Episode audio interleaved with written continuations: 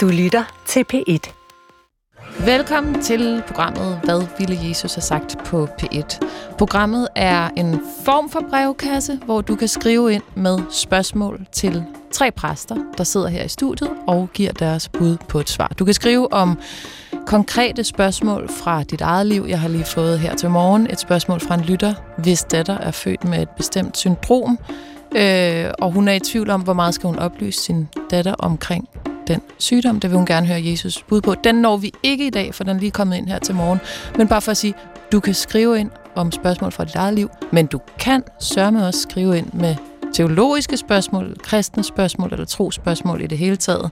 Vi har øh, en mail senere i dag fra en mand, der gerne vil høre, øh, hvor ofte og hvordan Jesus decideret forbander og gør nogle ting, som er sådan, siger nogle ting, som er hårde over for mennesket, og ikke kun er den her øh, hyggeonkel. Du kan skrive ind på jesus-dr.dk, og jeg hedder Iben Maria Søjden. Velkommen til. I dag har jeg besøg af Helene Reingård Nøgman. Velkommen til dig. Tak skal du have. Du er vikarpræst i Marmorkirken. Du har været her en del gange før. Det er jo sådan begyndt at blive en form for fast panel her. Det er virkelig ja. hyggeligt. Og Else Hvid, du har også været med helt fra starten af. Mm. Du er fra Kastelskirken i København, og Lars Gustav Lindstrøm Lindhardt fra Frederiksbergshavn. Velkommen til dig. Tak. I øh, har fortalt mig, inden vi gik på i dag, at de sådan, det kører lidt rundt i hovedet på jer. Øh, muligvis fordi det er nogle udfordrende spørgsmål. Mm. Muligvis bare fordi det er et præstevilkår at skulle tage stilling til sådan nogle meget abstrakte ting en almindelig øh, dag, formiddag som i dag. Helene? ja, og så er det jo vel noget med, øh, at når man, hvis man har simpelthen øh, helt lavpraktisk travlt og sidder og forbereder gudstjeneste, eller jeg er i gang med at skrive to bøger og alt muligt på én gang, så, øh, så de her spørgsmål har jeg meget stor respekt for, og vil gerne øh, gøre mig umage med, fordi det er vel vores fornemmeste opgave som præst. Og det er store spørgsmål, så det er ikke noget, man bare lige øh, skal gøre med venstre hånd, synes jeg. Mm. Men altså, jeg kan da også sige, når jeg går ud af studiet, så er jeg sådan, pyha, nu har jeg skal lige have en pause, og I sidder ligesom og arbejder med det fuld tid. Så nogle her slags spørgsmål, vel, Else? Ja, ja, det gør vi, og, øh, og det er jo, som Helene siger, det er jo kæmpe store spørgsmål. Vi kommer til at beskæftige os med nogle virkelig svære ting i dag, mm. og, øh, og øh, altså, altså øh, jeg, jeg har tænkt over det nogle dage, og, og hvordan, hvordan får vi i det her format svaret ordentligt. Mm, og det kan det vi det. faktisk ikke. Det er det sværeste. Det er det svære, mm. ikke? Ja. Vi, vi har en time, og vi sidder ikke ansigt til ansigt med den, der spørger, og, og vi har tre spørgsmål. Mm. Så, så, så vi ved, at, at vi bliver ikke helt færdige, og sådan er det i virkeligheden. Ja, og det spænder jo også over, altså lige om lidt skal vi høre uh, fra en, der gerne vil vide, om dyr også kommer i himlen. Det tænker mm. jeg er et spørgsmål, I også kender ud fra jeres menighed, sikkert. Men jeg har jo også fået en mail fra en kvinde, som i en alder af 29 år nærmest er blevet lænket til sin seng, øh, og knapt kunne skrive den her mail til mig, fordi hun simpelthen er så udmattet. Mm. Og det er jo sådan en mail, som man ikke bare lige siger et eller andet kægt til, og så hopper henover. Mm. Men alligevel så vil I gøre forsøget med den ufælds, ufuldstændighed, som det så indbefatter. Lars Gustav, du har det ikke sådan, når du går hjem, at du tænker, det var bare slet ikke godt nok, det her. Øh, nej, sådan har jeg sjældent, sjældent faktisk. Øh, det sker rigtig ofte, at jeg tænker, det var ikke godt. Altså, det sker rigtig ofte. Øh, men, og jeg ved ikke, hvornår at, at det sådan begyndte at, at være en vane for mig. Øh, men jeg har en vane, der er, at øh, så længe jeg har gjort mit bedste, så må det være godt nok, også om det ikke er godt. Øh, og så håber jeg jo så, at, øh, at andre også kan, se, kan bruge det som godt nok, mm. selvom at øh, de også kan se det samme som mig, at det ikke er godt, det jeg lavet. det kan godt være ikke godt, men godt nok. Ja, og godt nok er bedre end godt, trods alt. Den læresætning tror jeg, at der er en del mennesker, der kan tage til sig derude. Velkommen til Helene, Else og Lars Gustav. Kommer dyr i himlen? Spørger Ida. Ja. Gør de det? Ja. Okay. Og, og, og man kan lave et tankeeksperiment, mhm. faktisk. Mm-hmm. Øh, det antager selvfølgelig, at man, man accepterer evolutionsteorien, øh, men, men det gør jeg. Øh, det er jo sådan, at øh, vi er alle sammen udviklet øh, fra øh, nogle arter, som øh, jo så, hvis vi er mennesker, og alle andre arter er dyr, som jo så var dyr. Og øh, det vil sige, hvis du går langt nok tilbage øh, til nogle af de der menneskaber, som, øh, som er vores forfædre, øh, så er der en glidende overgang fra menneskab til menneske. Og hvis det var sådan, at det kun er mennesker, der kom i himlen, så betyder det, at Gud på et eller andet tidspunkt er gået ned og sagt, den der familie, det ene af børnene er et menneske. Han kommer i himlen. Mm. Alle søskende og alle forældrene, de kommer i himlen, for de er teknisk set dyr. Det er simpelthen for, svært at forestille mig, at Gud han går ned og laver den skillelinje. Mm. Okay, det er faktisk... Ja. Jeg synes, det er så sjovt med dig, Lars Gustav, fordi at du altså har sådan en logik, som er sådan fuldstændig sådan... matematisk. Matematisk nærmest, ja. Køber I andre ind på den der med menneskeaberne, og så siger, ej, Gud har ikke været nede og sige, nu er du blevet for meget menneske til, eller nu er du blevet menneske nok til at komme i himlen. Else? En mere interessant tanke, vil jeg sige. Den, du har aldrig den, tænkt den? Nej, jeg, jeg har ikke tænkt den tanke. Altså, jeg tænker jo ikke himlen som et sted, hvor nogen kommer, og andre ikke kommer, ligesom jeg heller ikke tænker helvede som et sted, hvor nogen kommer og ikke kommer. Altså, himlen, det er ligesom, det, det bliver sådan et billede på, altså sådan noget, øhm, altså et lidt bedre hotel, end det vi kender her, ikke? Og der, der er rart at være. Og det er klart, at så vil det også være rart at have sin, øh, sin elskede hund med. Det, jeg forstår det godt. Altså, der er mennesker i dag, som er utrolig knyttet til deres øh, katte og deres hunde, deres kæledyr. Så, så, så jeg forstår godt, du ved, frygten for at blive adskilt. Ikke? Øh, så, så, så det forstår jeg godt, men, men, men, men jeg tænker ikke selv overhovedet sådan. Mm. Så det bliver lidt for konkret i virkeligheden for din tankegang?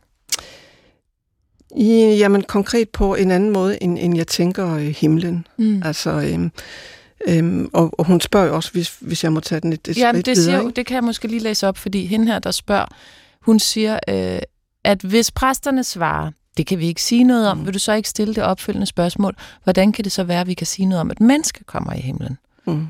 Ja. Og hvis ikke ja, de og, kan svare på det. Ja, så, så, og hvis præsterne svarer nej, vil du så stille dette opfølgende ja. spørgsmål.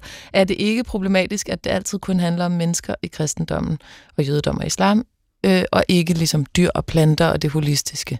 Ja. Og det kan jeg egentlig godt... Det er en lytter, som øh, som spørger kritisk til det her med, ja. øh, hvis dyrene ikke kommer ind, hvad siger det så om kristendommen i virkeligheden? Ja. Ikke? Ja. Mm. Jeg vil bare gerne sige til Ida, hvis jeg på et tidspunkt er syg, øh, og ikke kan tage en udsendelse, så kunne det være, at hun kan komme ind øh, som vikar lige, fordi hun har jo virkelig Mm. Hun har jo virkelig sat jer op på et søm her i forhold til, hvad I skal svare på. Ja, ja. det er fedt. Jamen, det er mega fedt. Ja. Så hvad vil du sige til hende, Else? Jamen, altså, jeg, jeg vil heller ikke kunne sige noget om, øh, hvem kommer i himlen eller ej hos mennesker. Altså fordi, at jeg ikke tænker himlen som sådan et, øh, det, der, det, der gode sted, det der gode sted. Mm. Jeg tænker mere himlen, og det er jo et andet ord for Guds rige, som, som det sted, hvor Gud findes. Og det er, øh, altså i kristendommen er det jo både her mellem os, og det er også en tanke om, om et sted hinsides, som vi ikke aner noget som helst om. Mm. Men, men og, og når hun spørger til, om, om ikke at, er det problematisk, at både kristendom, jødedom og islam, at, at det kun handler om mennesker. Mm, at det er så fokuseret på mennesker, ja. Ja, ja, men, men og det tænker jeg, og, og det er jo et super godt spørgsmål, men, men kristendom, islam, jødedom er religioner.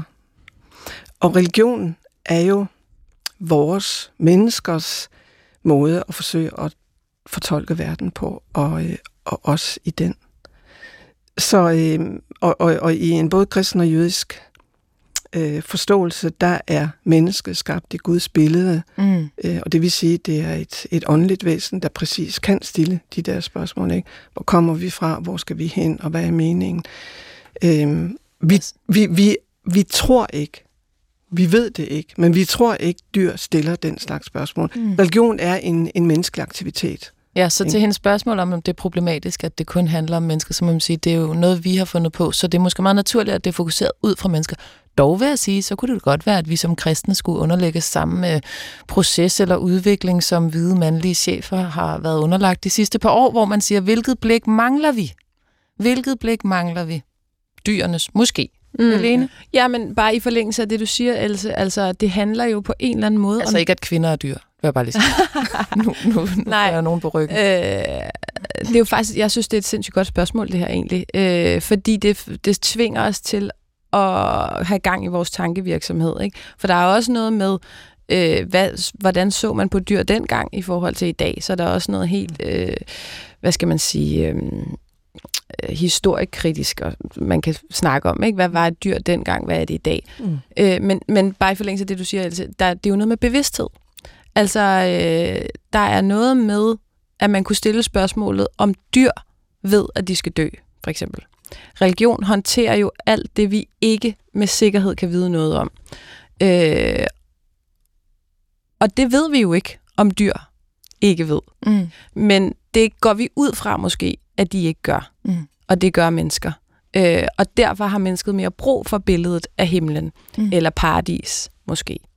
Det er så sjovt, fordi jeg tog det her spørgsmål, øh, fordi det var kort, så jeg tænkte, vi starter lige med et kort spørgsmål. Mm. Nej, Men, men, nej. men nej. der er, ikke- der er ikke nogen korte spørgsmål, når man snakker med præster. Åbenbart ikke. Og det her, det var faktisk et af de helt, det er et af de helt kæmpe store spørgsmål, I der har stillet. Eller hvad, der er sgu Ja, det er det. Altså, og, og, og for at følge op på øh, både Else og Helene, øh, ja, altså, øh, når jeg siger, at, at dyr kommer i himlen, så mener jeg, at Gud er Gud for, øh, for hele skabningen. Mm. Jeg ved heller ikke, hvordan himlen ser ud. Altså, jeg tror ikke, det er et hotel, øh, mm. hvor vi kommer hen. Altså, den der meget håndfaste øh, tolkning af himmelrig som et, et sted med skyer og harper og sådan noget, den, den abonnerer jeg jo heller ikke på. Men jeg mener, at Gud er Gud for hele skabelsen. Mm. Men jeg tror alligevel også, at der er en grund til, at Gud inkarnerer sig netop øh, for mennesker, og øh, så vidt jeg ved, ikke for, for hunde. Mm. Øh, og det er, Og som, som Helene menneske, siger... ja. Ja, og som mm. menneske, og det er, som Helene siger. Øh, jeg føler mig faktisk ret sikker, fordi jeg har en hund, på at hunde ikke ved, at de skal dø. Mm. Øh, Mm. og øh, derfor har hunden heller ikke behov for at leve et meningsfuldt liv. Mm. Altså, Okay, det kan godt- behovet for mening i livet opstår jo først i det, vi forstår, at vi skal dø. Mm-hmm. Jeg tror, at det, hvis vi når det, så skal jeg bare lige høre, inden udsendelsen er slut, hvordan du kan vide, at, altså hvordan du kan mærke på din hund, at den ikke ved, at den øh, skal dø. Du lytter til, hvad vil Jesus have sagt på B1? Jeg skal bare lige kort spørge. Det kan godt være, det bliver sådan lidt penibelt. Men har I haft folk, som I skulle begrave, som ville have deres dyr med ned i kisten eller med til at blive brændt i urnen? Nej. Nej, nej fordi, også fordi så skulle dyret jo aflives samtidig med, at vedkommende var død, eller også Okay, så skulle vedkommende, at dyret Have tilfældigvis ja. være, altså så skulle vedkommende have gemt Ja, ja, ja døde okay. dyr, som set. Men, og Nej, må det- man begrave et dyr på øh, kirkegården sammen med et menneske? Nej. Så det er kun for mennesker? Ja. Ja. ja fordi, Og så er der faktisk et instans, der tager sig, altså hvor man kan, Ja. et sted, hvor man kan begrave øh, husdyr, som jeg ved det. Mm. Okay. Jeg, jeg, jeg kan sige, at lige øh, haven til øh, Bispegården i Roskilde, mm. der ligger der en kat begravet. Okay. Den begravede vi. så, okay, ja. Så det, Så det Det- kan man også. det ved de nu. Det ved, nu, nu ved de så, at der ligger en Men man kan sige, til det her spørgsmål, altså hvis man havde spurgt Jesus dengang, så må man vel også gå ud fra, at han fagnede alle levende væsener. Det er jo også det, du siger. Mm. Ikke? Mm. Ja. Altså, Jo, så måske i fremtiden bliver det også tilladt, at nej, dog ikke. Mm. Mm. At begrave sine dyr sammen Mm. med sine. Du lytter til, hvad vil Jesus have sagt? Du kan skrive ind til jesus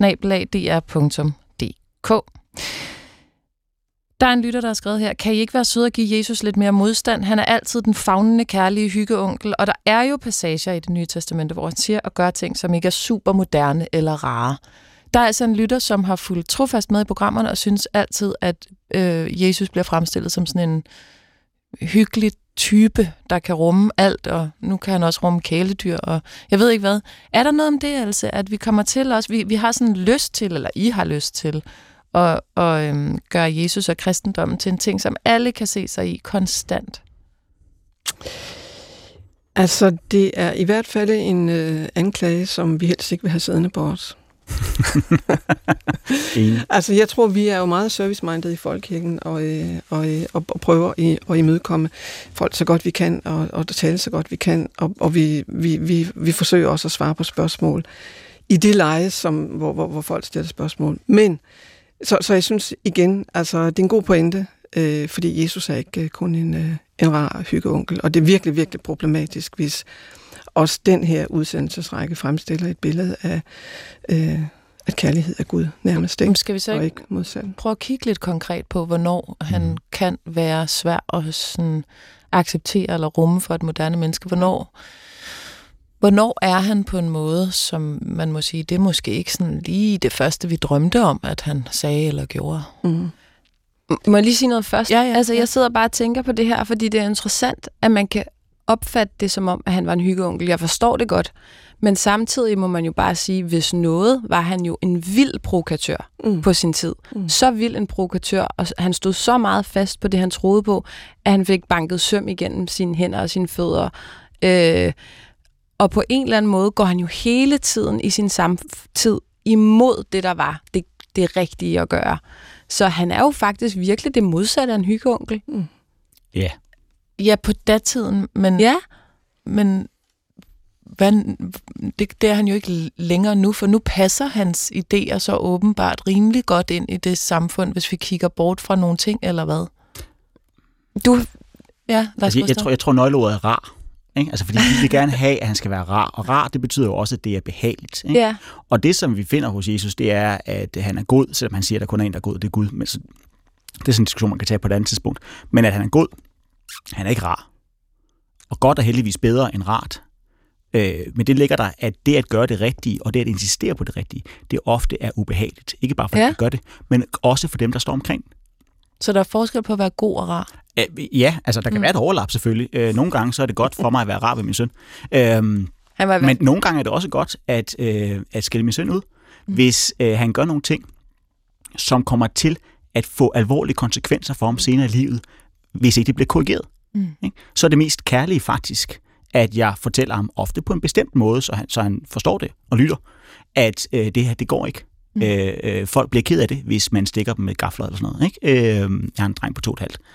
Og, og, ja, fint at få alder på. og, og, og øh, ja, det ville være træls, hvis han var 18, ikke? Øhm, og stak folk med gafler. Øhm, nej, så, så det, altså, der ligger øh, en vigtig forståelse af det der med, det at gøre det, som Jesus gør, som er at kommunikere, at Gud er kærlighed, er også at kommunikere, at det betyder ikke, at Gud er rar. Han er i hvert fald ikke behagesyg. Nej, Mm. nej. Og, altså, Aldrig. der, der, der er sådan et citat fra, altså et buddhistisk citat, som jeg er super glad for, som er, at når du bliver vred på andre, så straffer du dig selv for deres fejl. Og det, Mm. at Jesus bliver vred igen og igen, det understreger jo, hvor langt han er villig til at gå for at redde os ud af vores fejl. Han er villig til at Mm. straffe sig selv, Mm. blive vred, for at redde os ud af vores fejl, for at ruske os og få os til at forstå, at vi kan gøre det bedre. Når man bliver vred, så straffer man sig selv for andres fejl. Ja, og det, det er sådan- betyder jo, at det er dig, der bærer en byrde, hvis du bliver vred. For det er Ja. ikke sundt eller rart eller godt at blive I vred. hvert fald ikke rart. Det kan være sundt, det kan være godt, alt efter Ja. situationen, men det er i hvert fald Ja. ikke rart at være vred. Så det er, man får ligesom straffen, som den anden skulle have haft for at gøre noget, der kunne gøre en vred. Mm, det er det, som, og det er et buddhistisk udtryk, som så i konteksten af, af, af Jesu vrede og kærlighedsbudskab, Mm. og nogle gange vrede kærlighedsbudskab, jo viser, hvordan at Jesus elsker os så højt, at han er villig til at blive vred på os. Det sker ikke så tit, vel? Der er Åh, det sker relativt ofte. Hvor Okay. han Øh, blive vred. ja, ja, altså han kalder folk for øjleyngel, og øh, Mm. siger, at de har djævlen til fare, og øh, ja, Apropos dyr. Det er ja. åbenbart noget af det værste at være øjle.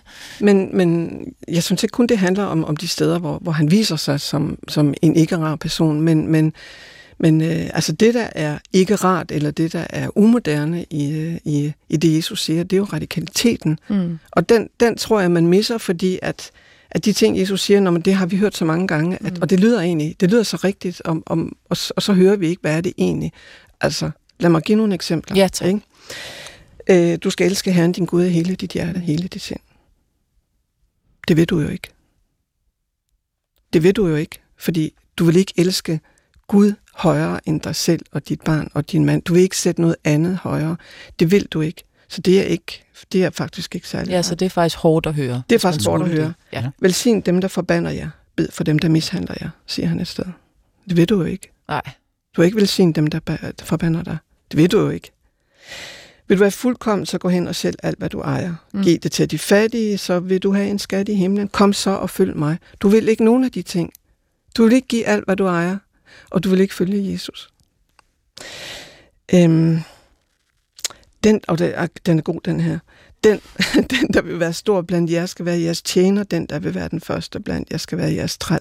Ligesom menneskesøn og så videre. Ikke? Prøv lige at sige den igen lidt langsomt. Ja. Den, der vil være stor iblandt jer, skal være jeres tjener. Den, der vil være den første mm. blandt jer, skal være jeres træl. Ligesom menneskesønnen ikke er kommet for at lade sig tjene, men for at tjene. Det strider simpelthen mod et, et, en moderne selvopfattelse at vise tjenersind, give afkald på sit eget. Det er umoderne. Altså sådan så, at hvis man skal, hvis man er i gang med noget stort, eller selv synes, man har en fed karriere, eller så skal man, eller kan du prøve at forklare, oversætte det, jeg skal lige forstå det, så skal man ligesom lade sig underkaste, eller hvad? Nej, ikke underkaste, men, men, men at kunne se sig selv, øh, kunne se sig selv i en anden position, position end den at være herskeren, den der bestemmer Mm. mm. over mit eget liv. Ikke? Kunne se sig selv som den, der tjener. Ikke? Vi, det kan godt være, at vi kommer tilbage til den fortælling senere i dag, men, men på søndag skal nogen af os prædike over den her klassiker, den barmhjertige samaritaner. Mm. Mm. Ikke? Alle kender den lignelse, Mm. Jesus fortæller der. Men kan du se dig selv som ham, der ligger nede i grøften, og som er blevet forslået, og som lugter af bræk og tis og blod, og som har brug for, at nogen kommer og hjælper dig, eller som har brug for, at Jesus trækker dig op af det der søne. Ikke? Den selvopfattelse at være det menneske, der trænger til, at nogen løfter mig op, den er svær for os. Jeg tror, vi kommer ind på det senere. Ikke? Men mm. at, at se sig selv som, ja, den nogen skal løbe og løfte op. Og hvis du lige skulle referere den lignelse, hvis der nu skulle sidde et par mm. stykker og lige tænke, hvordan var det nu med den barmhjertige samaritaner? Mm.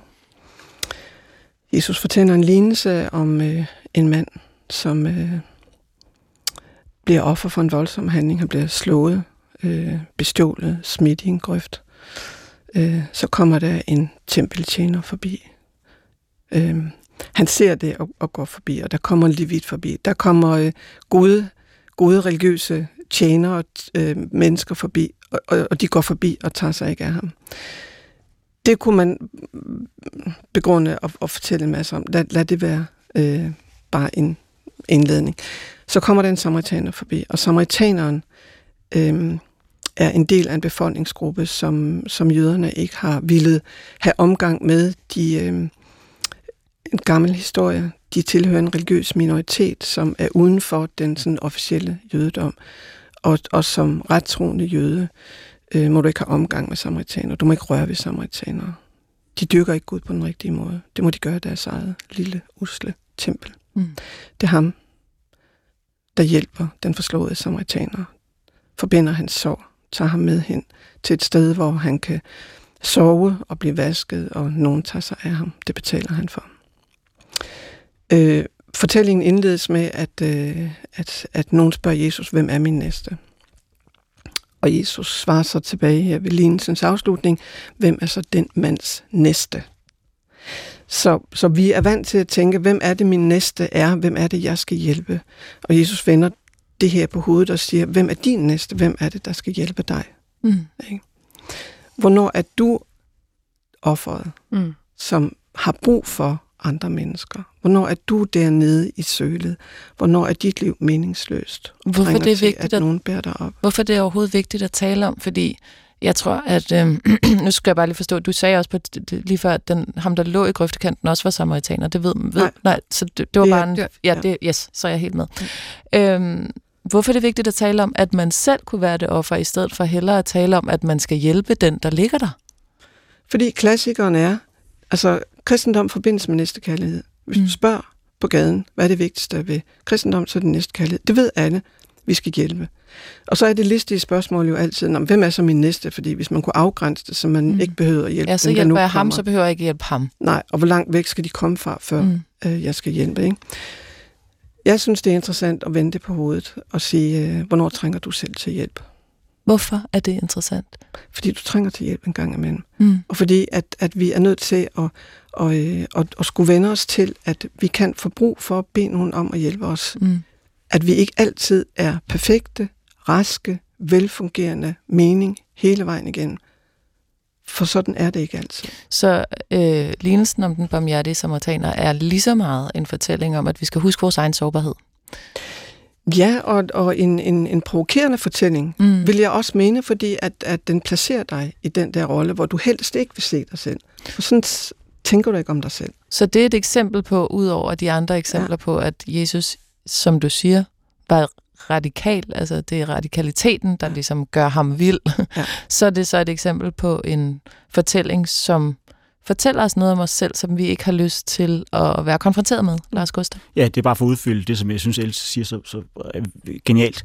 Øh, i det, at jeg øh, bliver tvunget til at se mig selv som offeret, forestille mig, at det er mig, der har brug for hjælp, så sker der to ting. Den første, det er, at jeg har mulighed for at se, at det at bede om hjælp er også at give noget. Mm. Det er at give mig selv hen. Ikke? Mm. Altså, det er jo det, som det lille barn gør. Det lille barn kan ingenting, og derfor giver det alt, hvad det har, nemlig sig selv, i håb om, at, øh, at den bøn bliver hørt. Ikke? Mm. Øhm, det er den ene ting. Så kærlighed kan også være at bede om hjælp.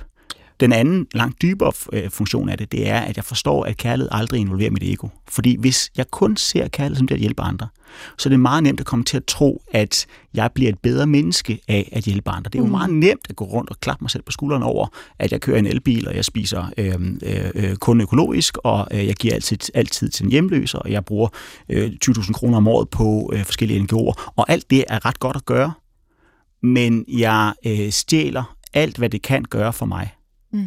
ved at øh, hænge mit ego op på det. Og der det bliver mindet om, at kærlighed handler ikke om ego. Kærlighed er alene at øh, give alt, hvad du har. Om det så er det, der til, som, altså give det til nogen, som har brug for hjælp, eller det er at give dig selv hen, når du har brug for hjælp. Mm. Ja, altså spørgsmålet er, at man kunne summe det hele op, alt det du også talte om, Else, inden vi nåede til samaritaneren, den var mere det samaritaner, og sige, at Jesus det er fordi, spørgsmålet var det her med, hvornår kan vi ikke se ham som en hyggeonkel? Ja, hvorfor er han ligesom? Øh, og, det, og det er jo så egentlig, det. Ja. det der er det provokerende, er jo faktisk, at han taler så meget om selvforglemmelse. Mm-hmm. På en eller anden måde. Du skal glemme dig selv, og hvis noget, så handler vores tid i dag om at huske på os selv. Mm. Ikke? Mm-hmm. Det er den der, øh, der, der, der er et kæmpe øh, kompromis i det. Altså, at kærlighed handler ikke, altså det siger Kirkegaard jo også, det handler i virkeligheden om at elske den anden, således at den kan stå selv. Det mm. handler ikke om, hvad du får ud af det, eller hvad jeg får ud af det. Øhm, ja. Så i virkeligheden, hvis man skulle øh, summere det op, som du siger, så er budskabet fra Bibelen øh, modsat af, hvad vi ville tænke var godt nu, nemlig at man skal glemme sig selv, frem for at huske sig selv. Så på den måde er det umoderne. Ja, og så skal man også elske sin næste og Gud Herren af hele sit hjerte og hele sin sjæl og hele sit sind. Hvorfor er det så, bare lige helt kort, at der er mange, der synes, at Jesus er så nem på en eller anden måde, at det er bare så godt, og det er bare så... Det, det er jo fordi, vi har taget øh, alle de dele af mm. Bibelen, som vi godt kunne lide. Mm. Alle de dele, som passer sammen med vores ego, og som passer sammen med vores selvforståelse, alle de steder, hvor vi kunne få os til at føle os selv fede, mm. øh, og, og ikke behøver at ændre særlig meget. Øh, og så har vi, så har vi husket dem, mm. og, alt, og alt andet af, af det, som Jesus siger, både det, han konkret siger, og konteksten til de ting, som vi husker, øh, det har vi så glemt. Det er vi Men så kunne, øh, kunne, kunne det også være præsters opgave at være sådan mere faste på, sådan, hvor han er hård, eller hvor at det ligesom konfronterer os? Ja, det er også præstens det vi, Er I bange for at skræmme nogen væk? Nej, jeg synes tværtimod, det viser noget om hans menneskelighed. Altså, at vi kan bedre spejle os i en person, der var fuldt menneske, fordi at han jo med sine følelser og, sit ta- og sin tanke var så engageret, som han var. Mm. Mm. På en eller anden måde. Ja, og, og jeg må også sige, at, at øh, jeg håber da ikke, at folk de hører mine prædikner mm. og tænker, om Jesus er da godt nok sådan en hyggeonkel. Mm. Altså jeg gør da sådan, mm. nu, nu, og nu sidder jeg og pusser min egen glorie for dem, der altså, er nødt til at høre programmet, derfor ikke kan se det. Øhm, men altså, jeg har engang holdt en hvilestale, hvor jeg sammenlignede det at blive gift med dommedag, ikke? fordi at, øh, at kærlighed er ikke nemt. Og hvis det er nemt, øh, så er du ikke sikker på, at det er kærlighed. Øh, kærlighed viser sig først, når det bliver svært. Mm. Øh, og det er jo sådan øh, en måde at, øh, øh, at beskrive den røde tråd igennem det, som jeg ser, Jesus siger. Ikke? Mm. Øh, og derfor så, øh, så ser jeg det faktisk. Altså hvis folk kun hører øh, i evangeliet det lette, så har vi ikke gjort det godt nok som præster. Nej, fordi det er faktisk sjovt at sidde med teksten og så tænkt, ja, mm, mm, nej, mm, ja. anlæggelse. ja, jeg er helt sikkert, helt sikkert sådan, nej. så kommer der et eller andet, hvor man tænker sådan, nej, stop, eller sådan, det kan jeg ikke. Men, men så er der også den der lille ting, at øh, altså, de her sætninger, som jeg læser op, de, de lyder jo rigtige og gode, ikke? Altså, elske. Og, og det er jo det, altså det, det, det lyder rigtig godt, det har vi vendet os til. Men hvorfor skal vi det? Det skal vi jo, fordi at det er Jesus, der siger det. Og hvem er Jesus? Altså, han er jo det der menneske, som, som, øh, som, som igen, igen, hvem vi forstår, hvad det er, Gud vil. Ikke? Mm. Men han er også Guds søn. Mm. Og det er jo simpelthen et kors for tanken, at, øh, at, han, at han ikke kun er menneske. Det er... Øh, det er svært. Det er svært, ja. øh, og, og, og måske ikke super moderne, eller, men, men det er igen radikaliteten i det. Ikke? Altså, og Jesus taler om omvendelse, det kommer vi til lige om lidt, tror jeg. Mm. Øhm, så, så, så, så, så det handler jo ikke om kun om at gøre gode gerninger, men det handler om omvendelse, det handler om at gøre gode gerninger, eller pas på din næste, fordi Gud siger det. Mm. Du lytter til, hvad ville Jesus have sagt på P1. Vi har lige været omkring en øh, sværere mail, som handler om det her med, om Jesus han blot er en hyggeonkel, for det er der altså en lytter, der har fået indtryk af. Jeg ved ikke, om I har et meget, meget kort, præcist eksempel på, hvor I hver så har haft svært ved, svage røst ved at acceptere den Jesus var, hvis man ligesom skal følge det, der bliver sagt og det, der er skrevet. Har I det? Har I ja. siddet okay, på jeres lønkammer, forestiller mig, som præst i sådan en sort kjortel, og så ligesom tænkt, nej, ved du nu hvad? Mm, der, der er et sted, hvor Jesus runder en lignelse af med at øh, konkludere, at øh, dem, der øh, ikke har noget, øh, fra dem skal selv det lidt, de har, tages. Mm. Og øh, det skal gives til dem, som har i forvejen, fordi dem, der har i forvejen, de skal få endnu mere. Hvorfor siger han også det? Det er da mærkeligt, eller hvad? Altså, ja, det synes jeg oprindeligt, det var, og så sad jeg og tænkte over det, og nu synes jeg, det giver super god mening, fordi jeg tror, at det, som Jesus prøver at lære os, øh, det er faktisk, hvordan vi lever livet, sådan så livet, det er, som det var skabt til at være, en gave fra Gud. Og, og så gælder det faktisk, at øh, de ting, som gør os i stand til at leve livet på den måde, øh, og dermed finde Gud i verden, så øh, det... Det, det er ting, som hvis man har dem, så får man mere af det. Og hvis ikke man har det, så, så, så bliver man fattigere og fattigere. Altså livet bevæger sig altid i en spiral, enten opad eller nedad. Og, og helt konkret så kan man sige, at øh, kærlighed er en af de ting, som øh, du kan give fra dig, uden at du mister det. Mm. Og derfor så, øh, øh, hvis du giver øh, kærlighed fra dig, øh, så mister du det ikke selv, og så er der god odds for, at du ender med at få endnu mere af det, som du allerede har. Hvis du dermed øh, ikke giver kærligheden fra dig, så visner den. Fordi kærlighed, den har du kun det øjeblik, du giver den. Mm. Øh, så visner den imellem dig, og så får du endnu mindre. Og jo mindre du har, desto mindre får du af det, du har brug for at leve nemlig kærlighed. Ikke overleve, men leve. Mm. Så det er sådan bare for at sådan, øh, konkretisere det. Mm. Men oprindeligt blev jeg enormt provokeret netop af den der påstand, fordi øh, den lyder jo sådan ikke videre øh, øh, socialdemokratisk. Nej. Har I andre problemer med Jesus andre steder? Eller skal vi bare gå videre til også ret komplekst spørgsmål? Ja. Altså, jeg, jeg har ikke problemer med Jesus på den måde. Øh, jeg synes ikke, altså, jeg har aldrig tænkt på, om jeg kunne lide Jesus eller ej. Altså, øh, jeg synes, det er uden for kategori på en eller anden måde. Altså, og jeg tænker, det, det jeg læser, øh, jamen det enten provokerer mig, eller bygger mig op, eller inspirerer mig, eller øh, det, det skaber noget i mig. Og jeg tænker aldrig over, om... Mm. Så du jeg, vurderer jeg det ikke? Du, du mærker mere bevægelsen i det, og så, ja. så tænker du ikke godt, eller dårligt, eller rart, eller urart? Eller... Nej. Nej. Øh, nej, og jeg vil egentlig bare sige, hvis man skulle sige, hvornår du sværest, haft sværest ved at kunne lide ham, så øh, det, jeg har det nok lidt ligesom dig, Else, men samtidig vil jeg sige, jo, det er da svært. Det er meget, han kræver af os. Mm. Det er meget. Mm. Altså, øh, og det, det må man jo bare tage oppefra og ned, som dagene går, ikke? Prøve. Gør så sit umage, sit bedste. Mm. Du lytter til, hvad vil Jesus have sagt på P1. Du kan skrive ind til jesus Jeg springer lidt i rækkefølge nu, for der er en mail, vi skal nå, som er fra en lytter, som skrev til mig, hvad vil Jesus sige til mig, der er bange for, at jeg aldrig kommer ud af den seng, som jeg er bundet til grundet alvorlig kronisk sygdom. Så spurgte jeg hende, om hun måske kunne uddybe lidt i forhold til sin egen situation. Øh, jeg ved snart ikke, hvad jeg skal skrive, siger hun. Sandheden er, at jeg ikke har kræfter til at skrive særlig uddybende. Så det egner sig nok ikke til at komme med i programmet, hvilket er helt okay. Udover at det er fuldstændig ulideligt at have det så skidt fysisk, og det er selvfølgelig også psykisk hele tiden, så er den korte version, at det sværeste er at gå glip af livet. Jeg ligger på 8. år og var syg i minimum 5 år inden da, uden udsigt til bedring. Man kan også vente den om at sige, at det sværeste er, at aktiv dødshjælp er ulovligt i Danmark. Fordi jeg spurgte hende, hvad det sværeste ved det var.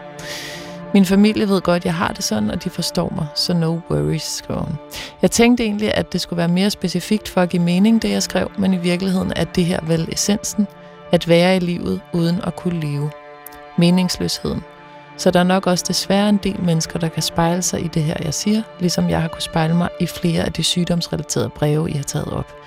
Tak, Iben og præster, fordi I snakker om død og tro og alt det vigtige. Jeg er rigtig glad for dine programmer den tak er jo også til jer, må man i høj grad sige. Det er altså en kvinde på 29 år, som har været syg alle de her år, og, øhm, og er ligesom bundet fuldstændig fast i det. Og så siger hun det her med, at hun er i live uden at kunne leve.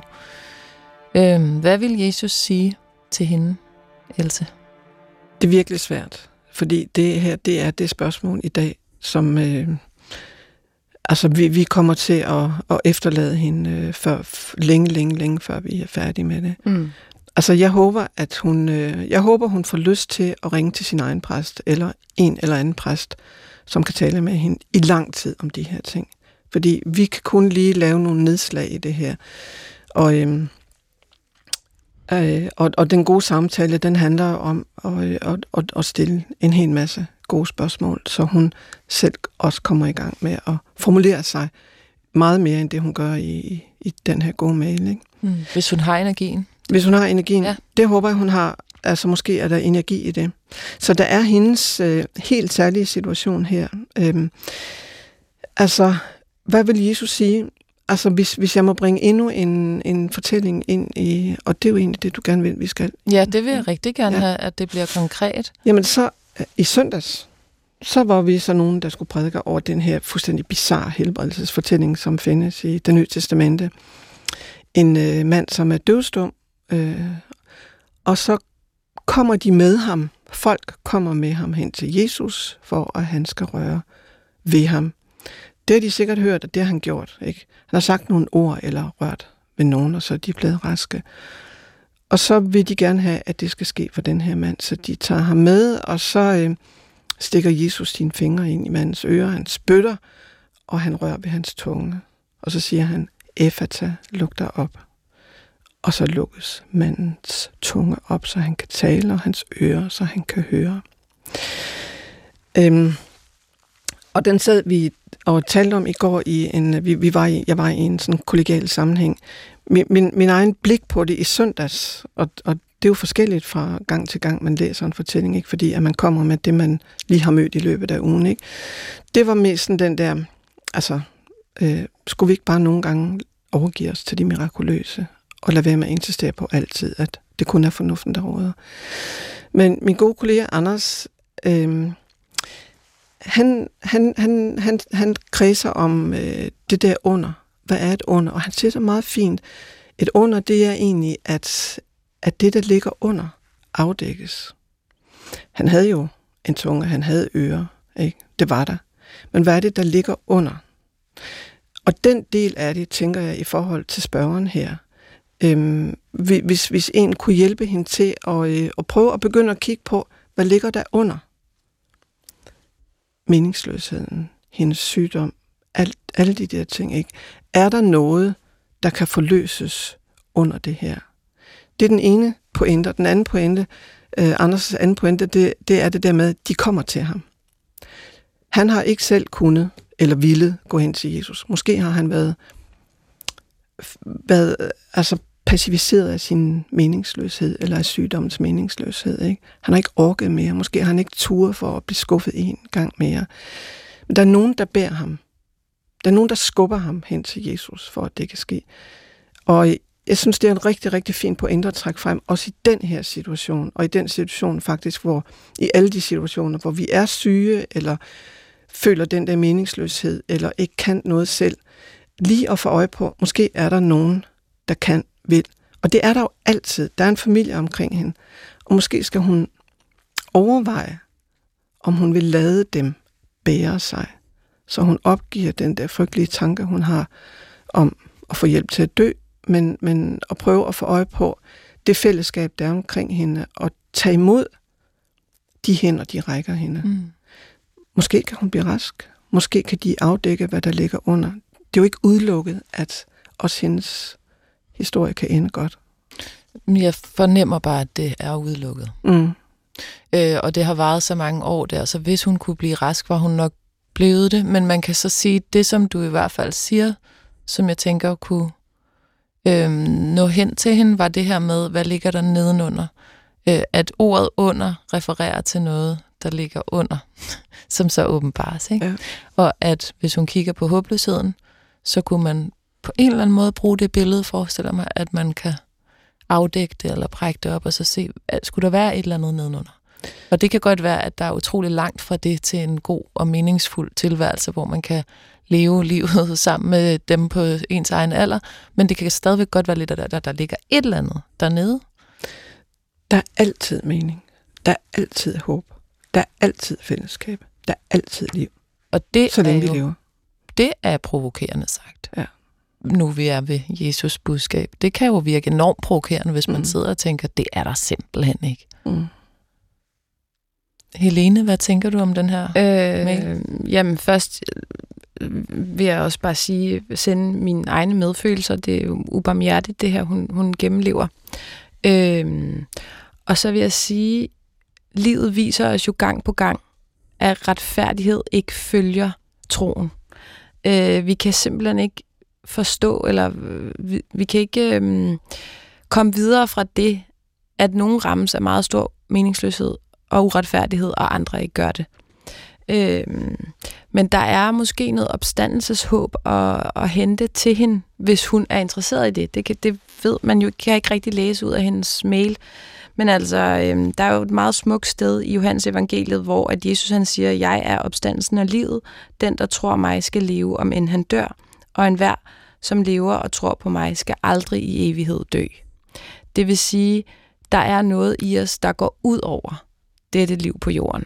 Det er selvfølgelig meget ukonkret for hende i hendes situation, så det kan jeg godt forstå er voldsomme ord, men det, der ligger under, måske er det kærlighed, måske er det den relationelle rigdom, hun har i sin familie, og den er der evighed i. Og måske er der et håb i hende, øh, for hende i det. Mm. Men der, så får jeg bare den tanke, er det ikke udtømt efter så mange år? Har man ikke ligesom kørt på den benzin i utrolig mange år? Kan Det- der blive ved med Det tror jeg benzin? aldrig er udtømt. Evigheds, altså perspektivet og kærligheden, bliver er en uudtømmelig kilde. Værsgo, Gustav. Ja, altså, øhm, som både Helena og Else har sagt så fint, så øh, er, der, er det ikke øh, muligt at sige noget her, uden at det kommer til at lyde øh, enten for øh, kort, øh, for ufuldstændigt, eller for barskt, eller alle tre, muligvis mere. Øh, og, og med det, altså med den begrænsning, så, så øh, er jeg godt klar over, hvordan det, er, det lyder, men at, at øh, et liv er ikke meningsløst, hvis det leves i kærlighed. Og øh, igennem alle de lignelser, som Jesus fortæller, og de eksempler, han giver, der viser han, at det at elske, det er at give, hvad man har. Hvis du har lidt, så giver du lidt. Hvis du har meget, så giver du meget. Og hvis det eneste, du kan gøre, det er at tage imod, hvad andre giver, så er det også noget at give.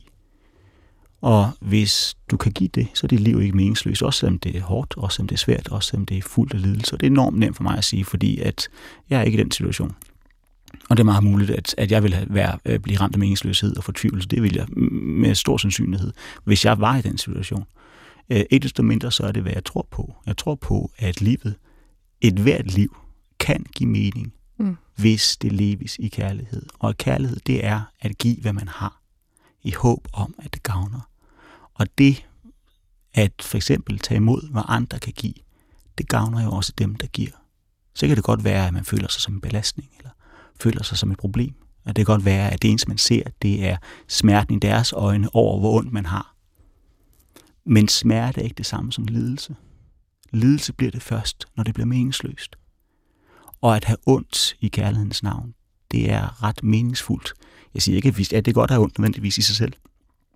Men jeg siger, at man kan godt leve i smerte, hvis man lever med mening, og man lever med mening, hvis man lever med kærlighed.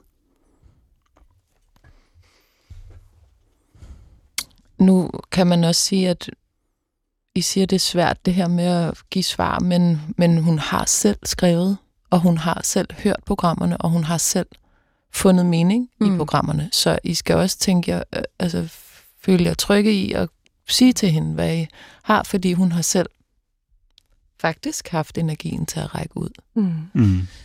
Jeg tænker, at måske er hun en af de lyttere, som vi skal bede om, øh, skriver tilbage, Mm. hvordan hun oplevede Ja. øh, ordene, og hvor, hvis der sker noget, øh, hvis der er noget, der åbenbarer sig, om hun vil prøve at sætte ord på det, tænker jeg, at selvom I har mange års erfaring i præsteri, så kan vi vel lære noget af det, fordi vi ikke selv Det har været i være- den situation. Ja, det vil jeg sætte stor pris på. Altså, hvis, hvis jeg må sige lige, og det kan man heller ikke sige kort til sidst, men, men jeg blev jo enormt ked af, at hun, at hun nævner aktiv dødshjælp som, som en mulighed. Fordi den mulighed, som, som rigtig mange danskere urigtigt, efter min mening, ønsker, øh, skal gælde retten til det, når man er uhelbredeligt syg, det bliver nu øh, et ønske, når man føler så stor meningsløshed i sit liv, at døden er den eneste mulighed. Ikke? Mm. Det, det, det, det, det skræmmer mig, det gør mig rigtig, rigtig ked af, at, at, øh, at, at hun tænker det. Fordi du tænker, hun tænker det af hensyn til nogle andre? Ja, måske også af hensyn til hende, men, men, men det, det, er, det er et helt forkert ønske her. Hun skal ikke ønske aktiv dødshjælp. Mm.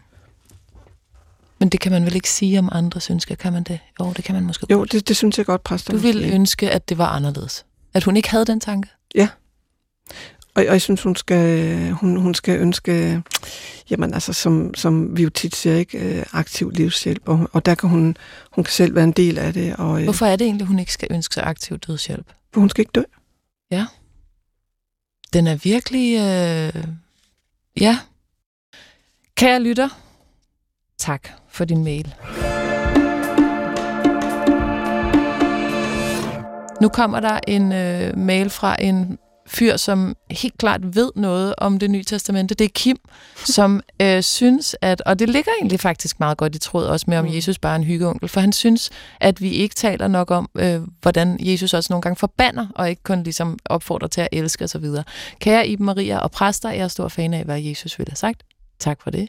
Normalt får programmet mig altid til at reflektere over de emner, I behandler. Men der går noget helt galt i episoden fra 20. august, hvor I behandler et spørgsmål fra en lytter, der føler, at vedkommende er blevet udsat for en forbandelse. Præsterne fejrer det bordet og siger, at Jesus ikke skulle kunne finde på at forbande. Men faktisk forbander Jesus jo to gange i det nye testamente. Dels forbander han et fintræ, der ikke bærer frugt, øh, og øh, det siger han så, det er i Matteus evangeliet kapitel 21.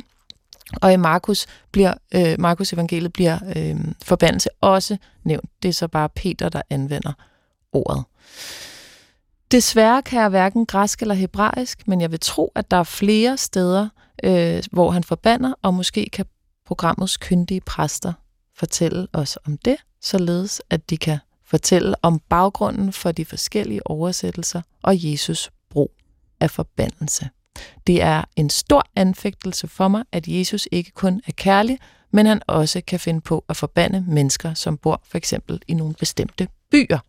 Godt. Så Kim vil gerne have fokus på mm. det her med at forbande, og helt mm. konkret kan jeg fortælle, det var et program, vi havde, hvor der var en lytter, der skrev ind, om hun kunne være blevet smittet af en forbandelse, som var blevet kastet over hendes veninde, hvor at det blev altså sådan rimelig pure afvist.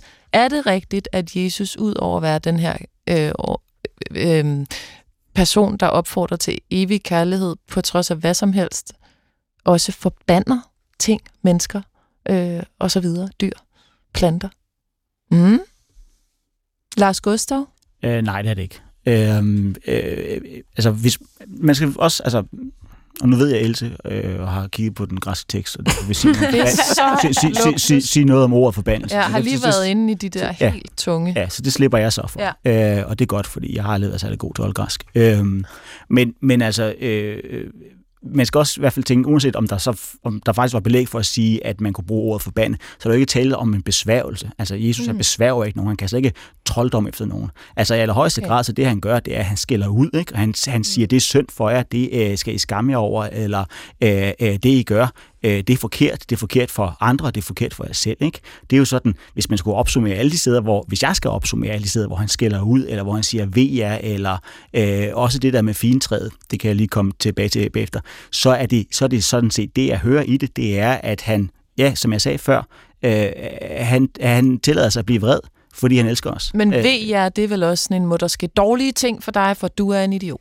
Ja, eller også er det sådan, øh, pas på, tag jer sammen. Ja, så det er ikke, for, det er ikke øh, forhekselser, eller hvad hedder det? Sådan, for, Nej. Altså, det er mere sådan en, ja. nu er jeg vred. Det er et ja. udtryk for vrede over, ja. at der... Ja, og så er der jo så også nogle steder, hvor han taler på en måde, så det i hvert fald, som jeg læser det, øh, kan høre som om, at, at her, der kaster folk en forbandelse over sig selv.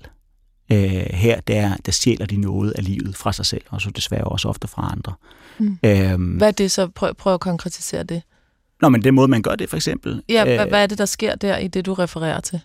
Øh, jamen, for eksempel, når han siger, altså, når der er nogle byer, som ikke har taget imod ham, øh, så er det jo ikke bare fordi, at øh, de har smidt ham ud, og det er han sur over. Øh, fordi der er mange folk, som sådan øh, møder ham på forskellige måder, som han så til det sagtens, sagtens skal tilgive. Så er det fordi, de har smidt hans budskab ud. Ikke? Mm. Så er det fordi, at de har smidt den radikale kærlighed ud. Og, og hele pointen med Jesu lære, det er, at den eneste måde, vi kan tage imod livet på sådan, som det er tænkt til, så, altså at vi kan leve og ikke bare overleve, det er ved at eksistere i den radikale kærlighed. Det vil sige, så er de stjålet livet fra sig selv. Mm. Så de forbander sig selv mm. til øh, en tilværelse, som er desperat overlevelse. Og, og problemet med det, det er, at det smitter faktisk. Øh, det, det er jo, at når det er synd for dig, så ender det ofte også med at være synd for andre. Mm. Øh, og øh, mm. det er sådan et eksempel på, hvordan man kan få kastet en forbandelse over sig selv. Mm, det, er det er bare, når man bruger nogle af de der udtryk, ikke? altså for eksempel han også siger, øh, det ville være bedre for den, der, for, øh, der forræder menneskesønnen, om han aldrig var blevet født. Så det er ikke, øh, skal, hører jeg det i hvert fald ikke som en forbandelse, at nu kommer vi efter ham, og, og nu bliver Gud sur på ham, men mere, at det at forråde, Jesus, det at forråde menneskesønnen, forråde Jesus, det kommer til at være så svært at leve med, at vedkommende ville ønske, at han aldrig var blevet født. Mm. Og så det er sådan en cyklus, som i virkeligheden øh, kører sig selv uden Jesus indblandet? Ja, man kan du se. Og så er der så et spørgsmål med fintræet, ikke? Og det ser jeg som et tegn. Altså, øh, alt hvad Jesus gør, er jo, selvom han er menneske, så er han også Gud. Guds søn, så alt hvad han gør, er dermed også et tegn på, hvordan vi skal forstå Gud. Og, der, altså, og det med fintræet, det for mig ligger fuldstændig parallelt med, med de der ord, jeg før fortalte jer, øh, før i tiden blev provokeret over, at dem, der ikke har, øh, de skal få endnu mindre, og dem, der har, de skal få endnu mere. Mm. Altså, at øh, det at leve et liv, hvor man ikke bærer frugt, det kan ende med, og det er en advarsel, det er ikke en trussel, det er en advarsel, det kan ende med, at vi så bliver frugtesløse permanent. Altså det at øh, øh, øh, kun tænke på os selv, det ikke give os selv hen i radikal kærlighed til vores næste, uanset hvem vedkommende er. Det kan ende med at forbande os mm. og lægge vores liv øde på en måde, så det ikke kan genoprettes. Nu sidder der helt sikkert en kvinde eller to i fertilitetsbehandling og tænker, shut up, Jesus. Tror du ikke? Øh, er det bare mig? Nu kobling til fertilitetsbehandling. Jo, nej, men det med frugt, øh, det med frugt, at nå, hvis man nej, ikke ja, nå, frugt ja, at være frugtbar. Ja, ja, nej, ja, undskyld, ja, han tænker frugt, altså ofte når han snakker om træer, der bærer frugt, så snakker han om øh, handlinger og det, der kommer ud af vores handlinger. Altså, altså at, okay. at gode ja. mennesker gør gode ting. Ikke? Og mm. hvis man skal se, om, om et menneske er godt, eller om noget var godt, så skal man se på resultatet af det. Det handler ikke om, om, om barnløshed eller barn, og barn. Eller, nej, nej, nej, det er ikke okay, frugt på den måde. tænkte jeg bare lige måske var meget ja, godt. det er godt, du så siger det, hvis folk skulle tænke det. Der kommer bare lige hurtigt en lille bemærkning til at tænke på. Altså, der bliver spurgt til det her med, om en veninde kan, øh, om forbandelsen smitter. Mm. Ikke? Øh, og de steder, jeg i hvert fald har kendskab til, som vi også snakker om her, med for eksempel, hvor han forbander de to byer, eller hvor han forbander finetræet, der er jo også forskel på, om det er mennesker, det går ud over, eller om det er byer eller øh, botanik, som er et billede på troen. Mm. Altså der, hvor finetræet, øh, hvor han forbander det, og det svigter, det er jo fordi troen svigter. Øh, så det der med, nogle gange kan vi altså ikke bare oversætte øh, øh, hans billeder sådan lige... Til en forbandelse? Eller nej, sådan en, altså nej. fordi det er jo et billede på noget andet. Det vil jeg bare lige sige. Og altså, tiden er smuttet for mig, altså ja. det er jo helt absurd, altså fordi du får sådan to minutter til at sige, om Jesus han kunne finde på at forbande eller ej. Ja. Ja. men showvandt. ja. Nå, men så lad mig begynde med at sige, hvis det er en folkekirkepræst der i den tidligere udsendelse, der har forbandet et menneske, så og jeg blev rystet. Nej, det, nå, okay. Altså, ja, nu, der, ja. der, hvor det begynder i ja. den der tidligere udsendelse. Ja. Ikke? Det ryster mig. Og det er altså, ikke en af dem i panelet, det er en lytter, Nej. der føler, ja. at veninden er blevet forbandet af en præst. Af en præst. Ja. Og, og det, er, det, det ryster mig fuldstændig. Altså, og jeg mener, hvis det er en folkekirkepræst, eller bare i det hele taget mm. præst, et menneske, så har det menneske misforstået noget. Mm. Punkt 1. Punkt 2. Jesus forbander faktisk ikke på noget tidspunkt Altså, øh, og, og den, den, den totale kølige, nøgterne, tekstkritiske tilgang til det vil være, og det har han kastet mig ud i. Hvad står der egentlig? Mm. Jesus bruger ikke det ord forbande. Øh, det er, som han selv siger her, det er Peter, og så er det i overskriften. Mm. Øh, men, men, men lignelsen handler om, at det her øh, fine træ skal visne. Og hvis man skal forstå det, ikke bogstaveligt, som Helene siger, det skal man aldrig. Mm. Øh, man, man, man, man kan forstå det intuitivt, øh, eksistentielt, øh, religiøst, eller man kan gå sådan tekstkritisk til det og sige, det er Matthæus, der fortæller den her. Hvorfor gør han det, og hvornår gør han det? Matthæus var en jøde, der var blevet omvendt til kristendommen, og hans mission var at få hans øh, jødiske øh, trosfælder med på den her nye vej. Han er meget optaget af det.